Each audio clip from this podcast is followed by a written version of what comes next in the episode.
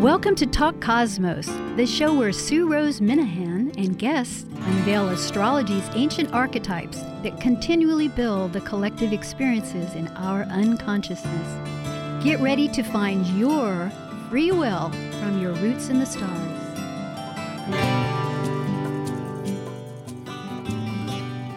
Hello, hello. This is Sue Rose Minahan, and this is Talk Cosmos, September 28th. 2019, and we're just beginning, well, we have already begun, the Libra archetype. And it started on the 23rd, and with the autumnal equinox, which happens, it's an astronomical event that occurs twice a year. And it happened to be in Pacific Northwest time just a few minutes after midnight, 12:51. Some say 12:52, but right then. And of course, earlier it would have been on the East Coast, it would be at 3:51.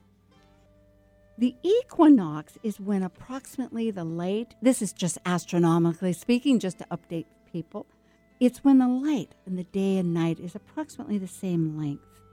And the sun rays in the northern hemisphere above the equator are, the sun is lowering, and so night comes sooner, and in the south spring is about to begin. So of course, depending on where you are in the globe, it has a different experience. We're speaking from Seattle, Washington, and of course we're in the northern hemisphere, but it is caused by our Earth tilt, because the axis, the north and south pole, are 23.5 degrees on a slant, which many of you may know. But this makes for all our seasons, and it also makes for this time when, depending on how we orbit around the sun, the Earth that is, the sun is, we're either closer or further away from the sun. But at this particular time, we have approximately the same light. And the name comes from Latin of equal and nox of night. It's a phenomenon that has been since ancient times, and that will relate to our conversation today. The ancients, so attuned to nature, were outside and clocked themselves by the seasons and the light of the day and night. And in many, many places of Earth have many, many monuments. One is down in Machu Picchu, and they have a big stone, which, this is a little challenging how to say it. I could probably spell it better, but it's Inti-Hualana, and it means hitching post of the sun. So it tracks the sun throughout the year. It's just one indication, but there's many, many. There's caves, there's Stonehenge, etc. So, of course, the Earth continues to move around the sun, and this season, nothing is stationary. It changes quickly. So, yet it is a very ceremonial time. And to help really understand this, there's our wonderful guest today is Jane DeForest from, I believe, Portland. That's where she's active, and she may live just outside of it, but not too far here from Seattle. And Jane is astonishing. She's a professional artist of quite renowned. Her paintings are treasured by notable people. According to her, the testimonial of her great insights she's able to capture. She's an author. She wrote this marvelous book, which has numerous awards. Love Never Dies. A psychic artist illustrates true stories of the afterlife. And it's telling. It's a marvelous book of many accounts with wonderful illustrations, too. And so Jane DeForest is a Reiki master, besides being an author, an artist, an intuitive and coach. She coaches intuitiveness, a teacher, an animal communicator, and medium. And her studies have been with countless folks, one in particular, a Lakota shaman, a Buddhist meditation teacher. She's also a graduate of the Rhode Island School of Design, and she journeys. She goes to sacred sites, whether they be in Peru, Bali, Sedona, and Egypt. And her clientele is international. They're on a personal and a business basis. So, and besides this, too, I want to add that Jane does pro bono volunteer work. She facilitates communication for special needs children and has a special Ecuador project, Save the Bees, near and dear to my heart, too, and is a director of Portland's International Association Near-Death Studies, IANDS, which besides her website you can locate. And, of course, you can find Jane if lost. How do I find this marvelous person? Go to Talk Cosmos. There on the bio we have all of her contacts, which happens to be JaneInspiration.com, I believe, because I also have a Gmail. Yes, JaneInspiration.com. Well, I'm just really happy. Hi, Jane. This is a real pleasure. Well, thank you, Susan. It's an honor to be here. I really appreciate your invitation. Yes. Well, it was meeting you has been quite instrumental for myself. I think just your energy has connected me with local medium and crystal shop and wonderful metaphysical energies that I search for, but I don't always come in contact with. But this particular subject, I know we had several subjects on the platter, our platter at first, because you also do extraordinary work with chakras, which initially we may even touch on, but because it is the equinox, and I know you've done a wonderful talk in Portland at the Renaissance, I don't know if I wrote the name down, but the Renaissance Books Bookshop in Portland about the equinox, and that it's a time, your title was a release and an inward time to be grateful for. So perhaps you'd like to start in any fashion about what you feel these energies are sharing for us to really work with. Sure, you bet, Susan. Thank you for that intro. That's excellent. I typically present on solstice and equinox in my community, which is the greater Portland, Oregon area.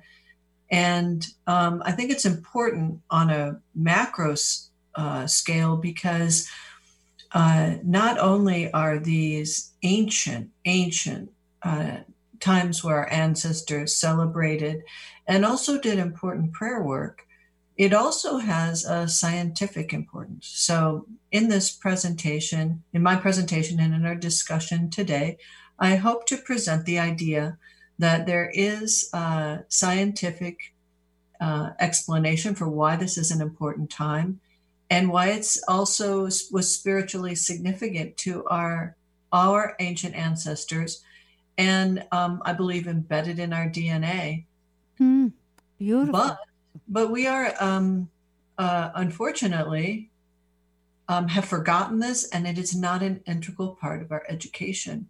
It's pretty fringe. So I've sort of taken it upon myself to learn about it, to research it, and to also visit some of the important places where our ancient religions centered around these time periods. I recently returned from a trip to Eleusis in Greece, which is outside of Athens, and was the epicenter for the ancient mysteries for several millennia, and did some intuitive work there. And I can talk a little bit about that. Also ancient Egypt, where it said that the ancient mysteries originated.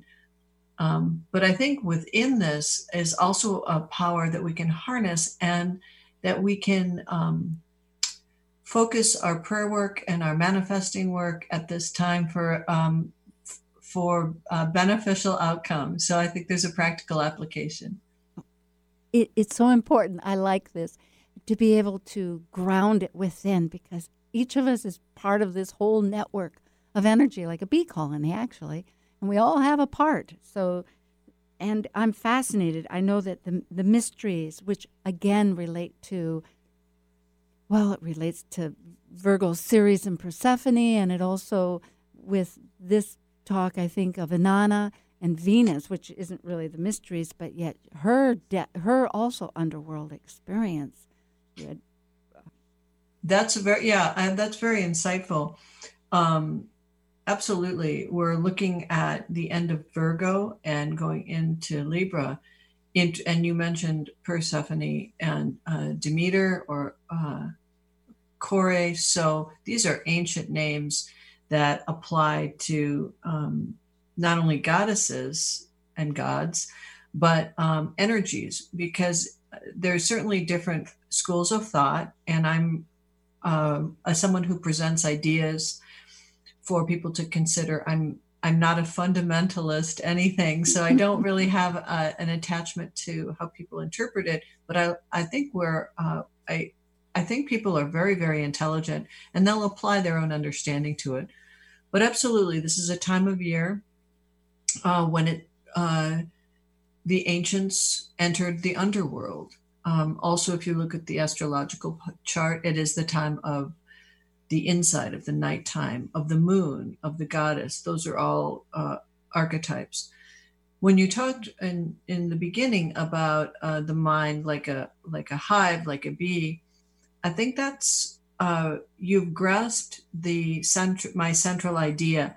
And I think it's very intuitive of you, because we haven't discussed this, but the underlying message is that I believe this is an indication of our oneness, mm-hmm. of our hive mind, that we are all an integral part of the whole, and that our consciousness is both individuated, but also affecting the collective.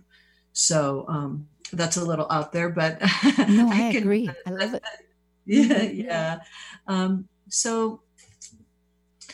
Just to jump in, would you like me to just jump in? Sure. Okay, you bet. So, New Renaissance Bookshop in Portland is my professional home in Portland, and also a sponsor to many of my presentations. So just a little plug for them on 23rd. They're a great place. So what's important on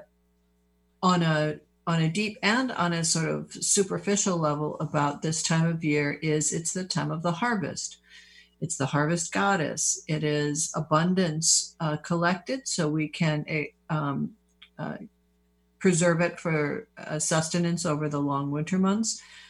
And it is also the time of Thanksgiving. Our Thanksgiving is a month away, but it's this time period, and it was often celebrated at this juncture in ancient times. And also throughout the Middle Ages, this is the time of thanks. So gratitude being a powerful, powerful directive.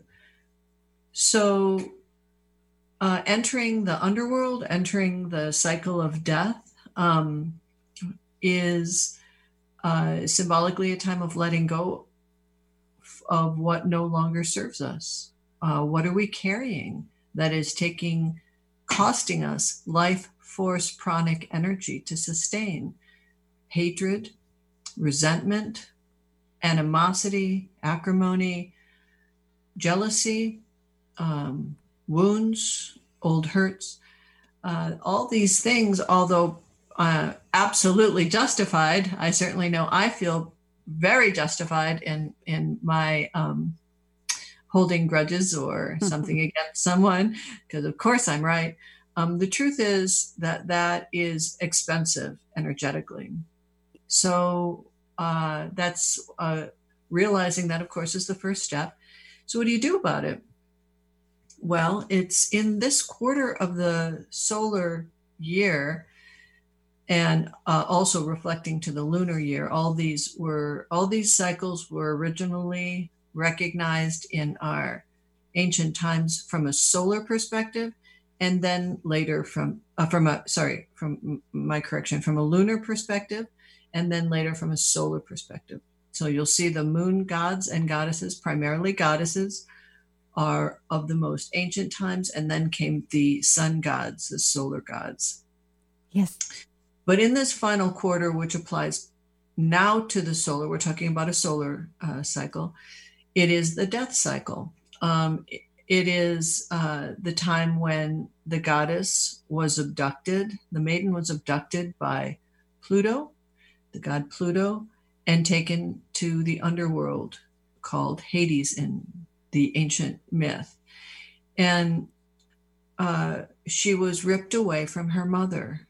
her mother known as by many different names, but really Mother Earth. Often this myth is identified as an earth-centric myth, that it is the explanation of why the seasons die, and they had it in a mythical form. But I think there's so much importance at this time that can easily be dismissed as primitive earth myth that I just want to present that, but I think there's so much more to it. And that's just what has been my inkling and my fascination. And so I've spent much time researching and journeying to these places to bring back in the way that the maiden brought back the information from the underworld. So in a way, I'm sort of acting out the myth in a dramatic way. Sorry. No, it's wonderful. And I agree. I think the mythology, which has always fascinated me since a young person, and thankfully now with more of a spiritual overlay of dimension, knowing that we are a spirit in a body, it's that language, that poetic, you can call it poetic, allegory, however, but yet it's the coded language that shared deep psychic information. We are psychic, and so it's so important. I agree. And I was just thinking about, as a comment about the negative that we might have it as attachments, that when you speak of how expensive, which is a great way of defining this energy, because essentially because anything has its finite, energy has a certain length of energy, but the negative really only works within ourselves and eats away at ourselves, and it without a resolution to build on that really has lasting value. So I think the importance of Inanna or of Persephone, which in her story, there isn't so much of so she returns to earth to have nurturing, but still it's that moment of solitude, of reflection. So yes. Yeah, I think that's what you're saying is really important. And that these myths are crumbs that have been left behind and unfortunately in our society forgotten to direct us to the truth. Now, as you mentioned before, we've got the equinoxes are equal. And as you mentioned, it's based and looking at the etymology is really important. Like, what are the words and the roots of these words telling us? It is what's completely equal. It is the time when dark and light are completely balanced. In the spring, it's considered sacred marriage. It's about sex, procreation, about Genesis. And it's in the fall, it's a completely different marriage of equals. In the ancient times, it's believed that the double cross, the double axe, which I saw in the ancient Cretan cultures, big giant double axes, by the way, as if they must have had a much taller race. And in my own meditations, I came to that understanding, but that's a little, that goes off on a different topic. But what we've got here is a cycle. And the game, I believe, part of what's being hidden in these myths is a truth that is hidden in the Ouroboros, or the circle of the snake eating its own tail, an ancient symbol that tells us, as these cycles of fall equinox, winter solstice, spring equinox, summer solstice, again, fall equinox. This is the cyclical nature of the calendar that we don't get a sense of in the Gregorian calendar, and mirrors this Ouroboros, the snake eating its tail. Well, what does this mean? Well, you think of it, you think of future generations. I'm a mother of 3 daughters, and things have been lost from my grandmother to my children, and that's just several generations. I wish I'd paid more attention to what my grandmother told me. I only have a bit to pass on to my daughters. I think of my great-great-great-grandchildren. What will be left of the wisdom that I've passed on? If there's been any kind of a disruption in the culture, which certainly happens historically repeatedly, information and wisdom is lost. And that may be why the ancients buried scrolls and also hid information in architecture, which I'm going to talk about in a second. But I believe that these symbols are messages from our ancient past to tell us the core truths that can help us live a more meaningful life. And I believe what these symbols are telling us is that we are eternal. And as we die in this last quarter, we die to our ego self. And being born again at Christmas as the birth of the light, the birth of Jesus is symbolic of that.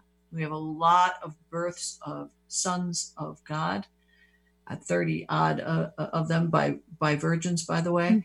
Mm-hmm. This is a historical fact. This is in no way meaning to be dishonoring of the Christian tradition. I'm merely reporting history. Yes. So, and I think to approach this, we have to consider suspending disbelief, or as Master Yoda says, you must unlearn what you have learned. Yes, decondition. we have learned that matter. You know, the superstition of materialism, that solid thing, matter is solid. Of course, we understand with physics that's 100 years old that in fact it's 1% matter and 99% energy buzzing around fast enough for us to perceive it as solid, and we perceive ourselves as separate, but we're all science, cutting edge science, or even 100-year-old science tells us we're also a wave. So it's important to at least, with this presentation, I invite the listener to not necessarily believe what I'm saying, but to suspend disbelief and hold this information with an open hand and an open mind. So I invite that. But we live in a really big universe. We live in a vast expanse of universe that's traveling through our solar system, moves through space at 70,000 kilometers an hour. So we're booking through space. And sometimes I think it's very easy to perceive us as, static, and that time travels in one arrow from the past to the future. But in fact, it seems that we're entangled. That includes time. And I wonder if the ancients didn't know that. But what science tells us about this time of year is that the Earth's magnetic field has anomalies at 2 times of year. Those are at spring and fall equinox. Isn't that interesting? It is. Yeah. So the research that I did, the UCLA astrophysicists say that the aurora borealis, those substorms, they've long puzzled space physicists, and they erupt with little warning and shocking intensity in these 2 times of year. Ah. Isn't that interesting? Well, and it's a mystery to these brilliant physicists. And that's what causes our beautiful aurora borealis. Well, the energy cycle, we understand electromagnetic and gravity. So far, we don't have one huge formula for both of them. Well, Jane, this is already lots of seeds of thought. And for our audience's sake, we will return very shortly. This is with Jane DeForest. This is Libra archetype for the equinox. And today is, and I didn't say, well, it is September 28th, but this is also repeated on October 3rd. So if you're listening at 6 o'clock in the morning, you will also enjoy. We will be right back. Thank you.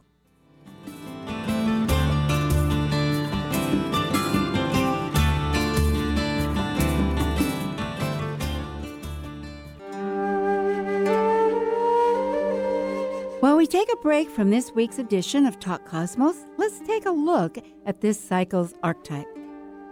We are currently in the Yang period of Libra, ruled dually by Venus. By leaving the lower hemisphere of the self, the energy of Libra enters the arena where the completed self meets the other than self to form a relationship based on partnership. As a cardinal air sign on the descendant angle, represented by the equinox of equal light, Libra's energy learns through comparison and relationships, with the intention to integrate duality and polarities. In addition to today's program, intuitive coach and psychic medium Jane DeForest, the director of the Portland International Association for Near-Death Studies and author of the book Love Never Dies, will be appearing at Seattle's East West Bookshop on Friday, October 11th for intuitive art readings from 11 a.m. to 7:30 p.m. and presenting a Sunday class on the 13th from 1 to 3 p.m. Tickets are still available for purchase and can be purchased in person at East West Bookshop. For more information, call 206-523-3726. Greetings, this is Ben Mabry, and you're listening to Talk Cosmos on Alternative Talk, 1150 AM, where we unveil astrology's ancient archetypes that continually build the collective experiences in our unconsciousness, consciousness, and superconsciousness. Find our app in the Apple App Store or Google Play Store and take us with you wherever you go. Alternative Talk, AM 1150. Hi again. Greetings. Sue Rose Minahan with Jane DeForest from Oregon. And we're talking about the equinox that occurred on the 23rd of September. Today is the 28th, and we're repeating on the October 3rd. In the morning. And the conversation has several highlights that I have jotted down that somehow I would like to bring out. That's so exciting to me. I love the Ouroboros. You know, it's this wonderful ancient diagram of the serpent, as Jane has said, eating its tail of, and it really goes back to so many legend, Hermes and his caduceus and and then the mysteries of Greece. The idea of being reborn is certainly, and if you're going to get reborn for the solstice, of course, we need to let go.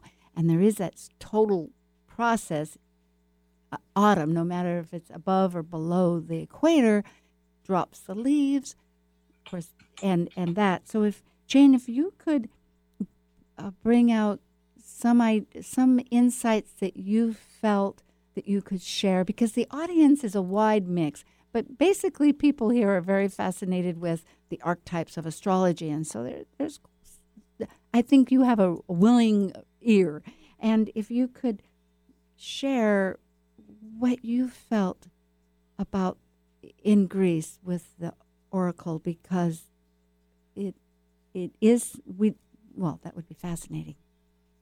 Yeah, absolutely. And Susan, we're definitely connected, because I, during the break, skipped ahead from my slide presentation, which is available.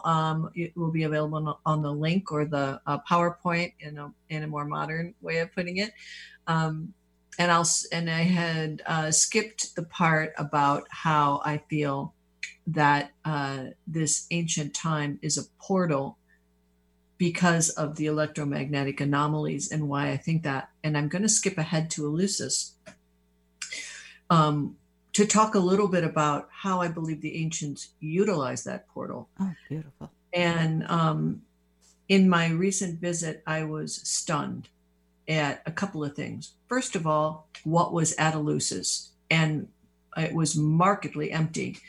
My visit to the Acropolis was swimming through a sea of international tourists, all wearing different kinds of clothes and speaking different languages. And you had to, elbow your way to the Parthenon and so forth. And at Eleusis, there was nobody. A small group of academics arrived after my daughter and I did, but it is a mystery to this day, and people don't know a lot about it because it's not common knowledge. So for millennium, they've got architectural objects that go back to the 17th millennium BC mm-hmm. at this particular location where there was a well. And many times where there's a well geographically, it is considered a sacred space, if not opening it up. In these sacred places, I will interject, do have specific energies. The ancients were not morons, and they didn't just arbitrarily put these at random places. If you step back from a higher vantage point, you can see that these are almost equidistant and create a web or acupuncture points that connect a ley line system around the planet. That's a little bit of a different topic, but I just want to say that to introduce the idea that this particular place was ancient, was spiritually significant. It was a religious epicenter for thousands and thousands of years. Why? And that's an important question to ask. It was from our recollection, the most that documentation we have is from ancient Greece. It was when the Romans took over, occupied Greece, and it became the Roman Empire. It then, Eleusis Mystery School became run by the Roman government. So it was a government-provided spiritual experience. People could only go there once. In the same way people pilgrims trek to Mecca, or they trek to Santiago de Compostela. This was a place for people, spiritual pilgrims, to travel to. My daughter and I made sure that we didn't walk it. Typically how it was done, it was the major mysteries took place at one time of year, and that was fall equinox. And the religious collected at the Acropolis before dawn, and as the sun was rising, they left on their trek, stopping along the way to make offerings to the great goddess. And as an aside, one of the things they offered were sculptures of doves. Mm-hmm. So Sophia, the great goddess, by many names, including Athena, was honored by the dove, which we see later as the Holy Spirit. So this symbolism goes way back.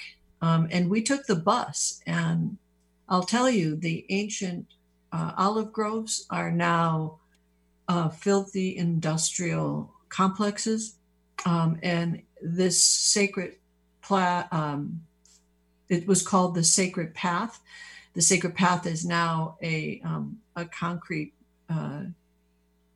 not a jungle, but it's a bit of a wasteland. There's lots of industry there, and you can see the encroachment of modern consciousness in the pollute the environment and disconnection to the divine in tangible terms. But anyway, we got to this place, and I had the place to ourselves. We did meditation there, and my research told me, and you can see remnants of this in the bas-reliefs of the architecture. There are shafts of wheat. Well, we don't know a lot about the ancient mysteries, but we do know that there was a dramatic play about the goddess descending into the underworld and who will emerge by the way spring equinox, although in some ancient cultures it was emerging at winter solstice. So this symbolism of going down was dramatically shown to the people who were spiritual seekers.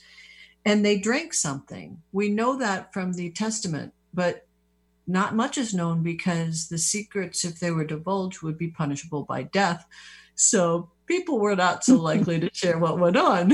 No. but there was in 440, I might have my dates wrong, but there was a scandal in Roman times, so I think it was about 40 AD, about someone who served the mysteries at dinner, which I think gave rise to a whole bunch of research, which I can't take credit for, except that I have been fascinated by.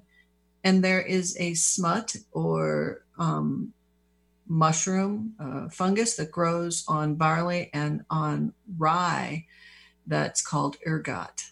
And ergot is a hallucinogenic fungus, which incidentally, if you've heard of Dr. Abby Hoffman, ergot was synthesized by Dr. Hoffman in the 30s and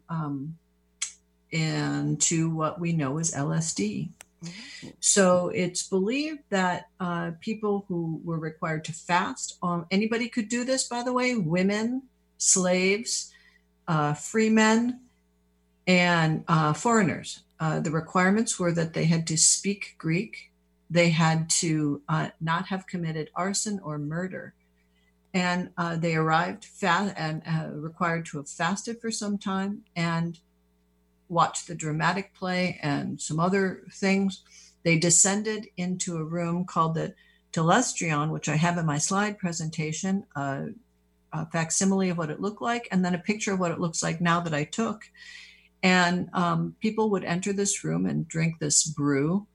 And upon leaving, the reports say that they would exclaimed that they had epiphanies, they were able to see a light that was all knowledge and love, that they were able to understand the gods.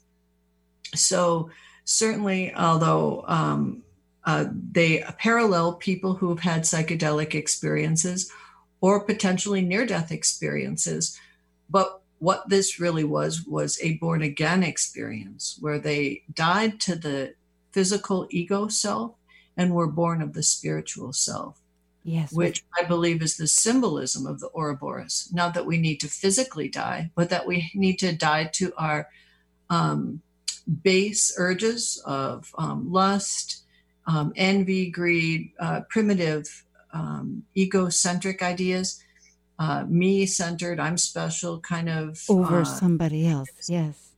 And then connect to the hive mind or the we are part of something greater, we are interconnected, or we are one. Or if you're a Buddhist monk for 20 years, you come to understand that you are God. Of course, that's really considered heresy in many circles, but... it's a matter of language, yes. But it is the language of the mystic, of the person that understands that they are an awakened soul. And I'm throwing out different verbiage for the same thing because I think it's helpful not to concretize it. Well, I'm so glad. I also listened to Richard Tarnas at NORWAC one year, a couple of years back. And NORWAC, for our audience's sake, outside of Seattle, and many people are attending now, is the Northwest Astrological Conference. And this is where I met Jane also this year, and he wrote Psyche and oh my goodness, everybody, Cosmos and Psyche, right? Or Psyche and Cosmos, one or the other. I mean, it's whichever way. And began his studies as a young man because he works down in San Francisco. I don't mean to be humming and hawing here, but in San Francisco at the school and teaches. So these were early studies as a young, I guess, student, professor, and all of that. And it was with the LSD. And interest, and it also brought in his interest with astrology because he noticed that depending on different times of the month, and he was outside letting people in, that he could see the moon coming up. And must have been someplace other than Seattle where you can see the moon a lot and throughout the year. And that people would have these different experiences. And generally it was that it was said in this, also this speech, that if we were a society that would honor the unseen. I'll put it that way because I'm just remembering his essence of what he said, that people would have, those people that had difficult experiences would not have had them, because it is in our consciousness of what we want, you know, illuminated. But what I find fascinating, Jane, here is that Rome, which had such a, it is that link, I suppose, between the very ancient times and the more modern times. But they allowed that not only did the government, that it was the people of authority deemed this to be such an importance, but that it was open to everybody, women, slaves, foreign people, and with a few qualifications, one of which is do no harm to other people, you know, through murder and burning, which is just extraordinary. Yeah, I think that's important that you noted that. I think that's really true. Rome is the link, at least for we in the West, that from the ancient world to the modern. Now, everything fell apart and was destroyed, you know, 3rd, 4th century when the Roman Empire was invaded by the Goths and the Visigoths and then became a Christian. The cult of Christianity grew from the what we call the after Christ, and it grew till about the 300s into in 325 AD. The Council of Nicaea was held by Constantine, and Christianity was mandatory. It was a state religion, so it was illegal to exercise and practice the mysteries, and the ancient gods became against the state, as opposed to Theodosius, who made Christianity an option. So things changed drastically, and the personal relationship with the divine was interceded by the priest. You had to get to, you couldn't go directly to the divine. You had to pray to the priest or talk to the priest who'd be an intermediary. You know, it fascinates that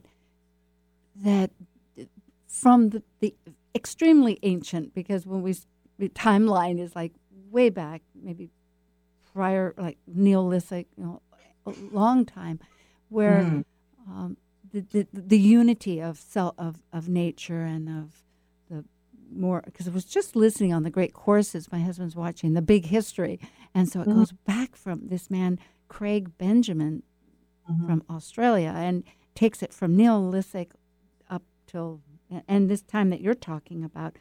But the point that I'm thinking is that the Greeks actually stopped their mythology from being with the animals. You know, their gods and goddesses were like people. And then here now with the demise of the Romans through these invaders, which I learned actually is just a matter of the world moving from east to west across big spans of time, or spaces rather. And now it is a further fragmentation is the point from the unified. So one wonders, well, okay, we're perhaps then, if there is any reason for this, it's a matter of consciousness as far as other parts of civilization and growth and ability. But we're on this return basis now of really, as you say, reconnecting. There's this interest with more and more folks and astrologers, and then wonderful people such as yourself that are so in tune to remind us. Yeah. Yeah, and I think that's a really important way to end, to start preparing for the end of the show is, yes, in a sense, we've become religiously removed from our intimate connection with the divine through sort of the dogma of religion, because I think religion has an important place for organizing people. But I do think it's caused a separation, you know, in practical terms and also consciously. So what I perceive is happening today from my work as an intuitive and working directly with people individually, also looking at the big picture, but being on the ground, boots on the street kind of thing, feet on the street.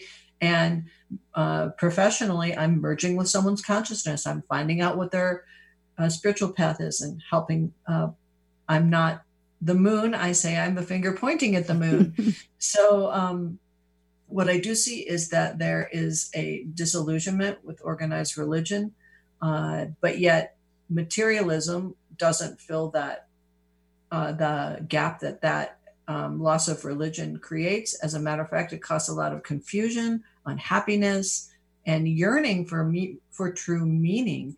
I think astrology helps a lot in being an archetypal map for figuring out what that is. But the relationship to your personal idea of the divine can't be replaced by anything else but your personal relationship to the divine. Everything else is sort of a finger pointing to it.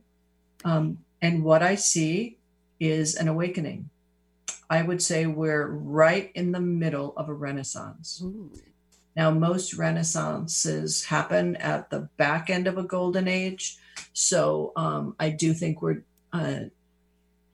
from my investigations in talking to all different kinds of human entities like trees and animals and Mother Earth herself, it's pretty clear to me that we're heading into an ecological disaster. When I do my visions in remote viewing into future situations, I see that there are parts of the earth that we can't live on in several dozen generations, and that we live possibly in domed areas, but that's a little vague because I do believe that the future is malleable. So hopefully in this awakening moment, we can turn that around. And I think a lot of people are feeling that urgency, and some people are feeling a desperation because they don't know what to do. Well, that gets, it gets right back then to the beginning of this, saying that there are times to borrow from ancestral,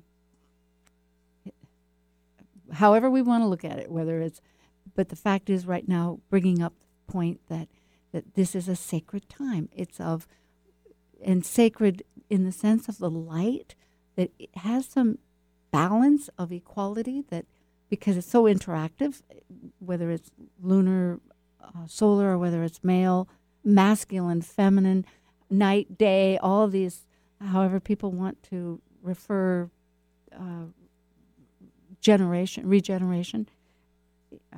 So to go within and gratitude again and again with so many metaphysically in today's world is brought, that brings, to be grateful brings abundance. And I guess the with your talk that you did, that will be somehow, we were saying, will be attached to either the event on the, which is very kind of you and thank you, on Talk Cosmos page or in your bio area. I'm not sure how my computer person will do it, but you will help me. But the point is that the gratitude is fundamental, and ancients knew it, and now it's like, I guess it recognizes, and what we feel and see, we manifest. Yeah, exactly. And how I see people who are grateful, when I look at them energetically, if you want to liken someone's pranic or their chakra energy, their energy of who they are, their biofield, to put a scientific label on it, people who are grateful, if you were to liken that to a plant, are a very vital plant with green leaves that produce beautiful flowers and fruit.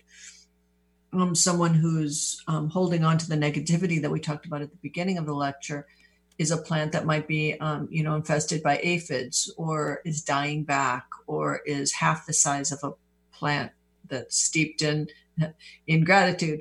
So it isn't as much, yes, it's a good thing to do. And now's a perfect time to plant that idea because of the time of year and because of the electromagnetic field, I believe amplifies it.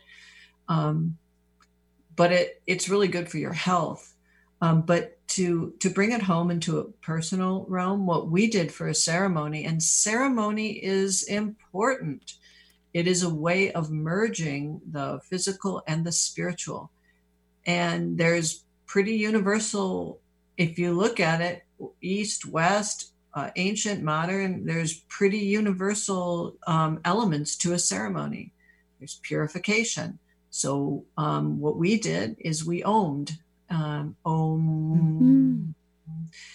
we omed for several minutes together. You don't need to be in a collective. You could be by yourself, but you're purifying yourself. And purification is the first step in any ceremony to take yourself out of the workaday world and to the spiritual realm.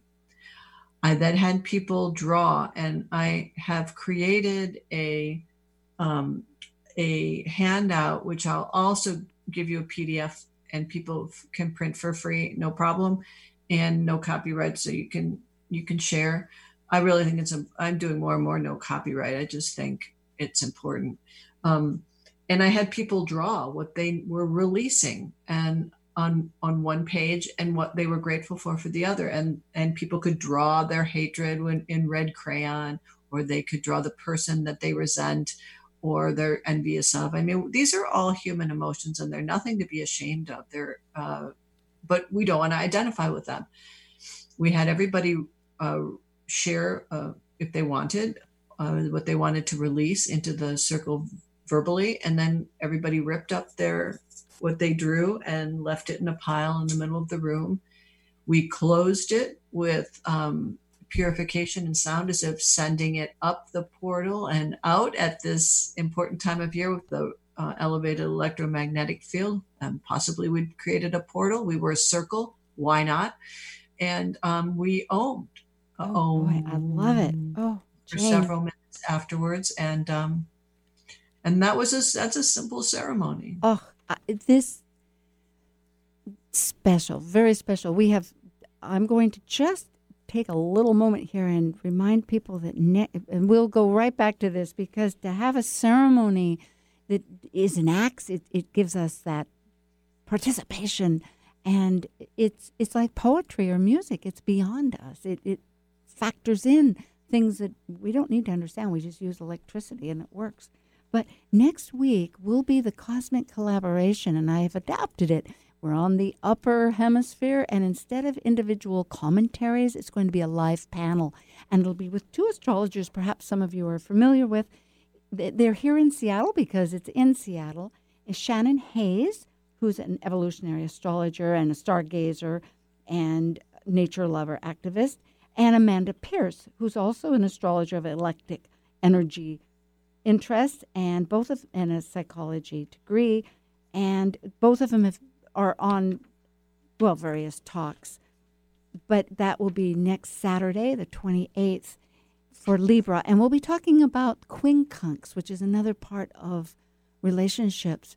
Because everything, I'm going to return now with Jane DeForest, who has been having this wonderful talk about equinox. And I think ceremonies is how we can participate in a relationship with the unseen in the world.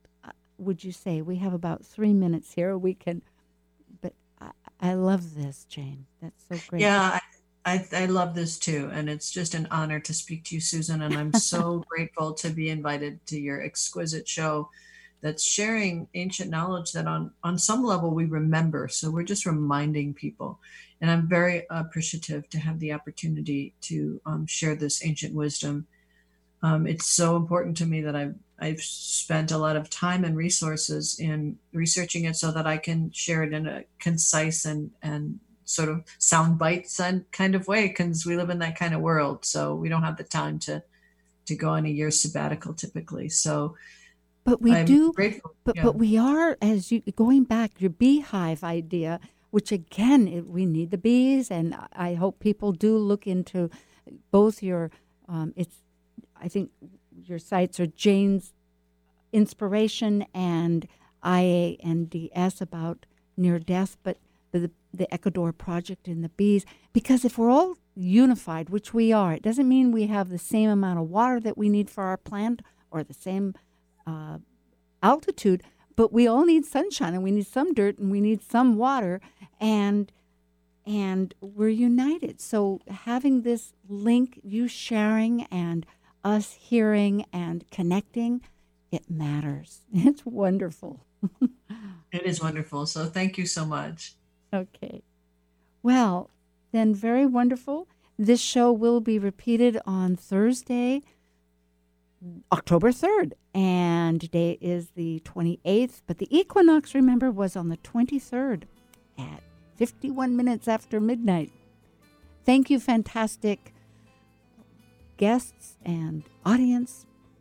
Talk to you later.